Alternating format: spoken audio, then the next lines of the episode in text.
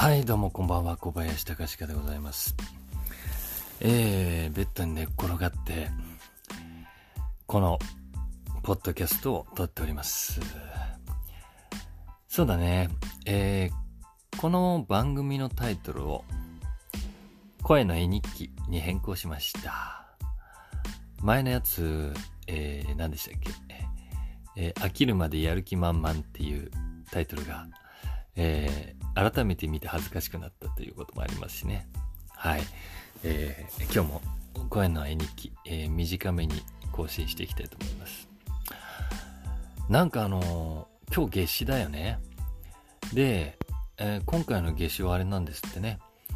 えっ、と、その、日本の真上の、なん、なんつったらいいの ?12 時半ぐらいの、その、南中、えー一番太陽が高いところにいるときに、ちょうど夏至になるという、結構何年、何十年か一遍の珍しい夏至だったらしいです。いやでももう夏至かよっていう感覚あるけどね。えー、今日が一番昼間の時間が長かったわけですね。いやでもどうなるんだろう。この、ね、この今年もいろんな、なんていうの、天体ショーみたいなのもいろいろありましたけども。で、まあ今回の夏至はね、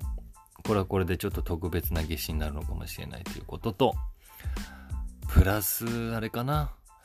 えー株価が下がり始めて、えー暴落の予兆という感じもあって、なんかね、これそんな簡単に終わらなそうな気がするんで、うん、これに引っ張られて、暗い世の中にならないといいなと本当に願うばかりです。えーここから秋ぐらいまでね、ちょっとこう、わちゃわちゃいろんなことが起こりそうだなと思ってて、えー抽象的な予言をすると、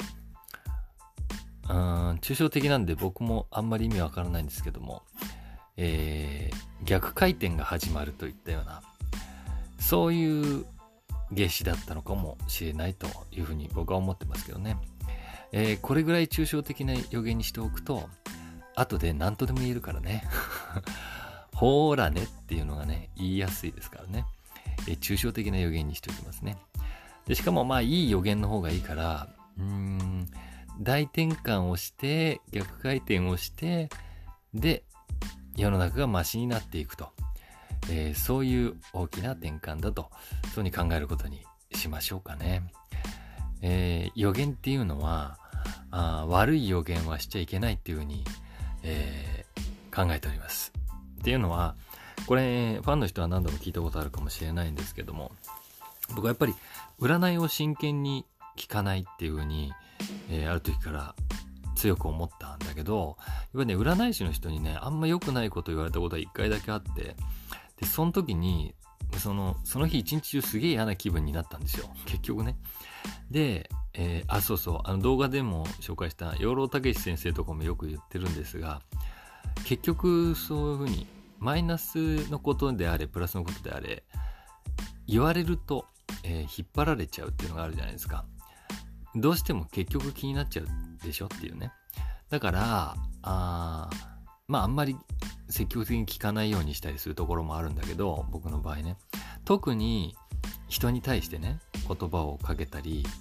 あじゃあ予言とか言って、今、まあ、お遊びでこんなこと言ってますけど、そういう時も、悪いことを予言すると、あのー予言って当たった方がさ、どうせ予言したら当たった方がいいと思っちゃうから、そうすると、悪い方になれって思っちゃうことになるんだよね。予言を口にした瞬間から。だそれが良くないなと思うんでね、えーいい予言をね、するように心がけようと思ってます。だからこれから世の中どんどん良くなるぞっていう、そんな予言として今日のね、話も聞いてくれたらなと思いますけどね。えーとにかく僕はね、えーそういう予言よりは、なんだろうな、えーファンの皆様ですとか、えそういう人たちの、うん、温かい言葉ややりとりに癒されるようにして、まあ今までもやってきた、やってこれたわけだしね、え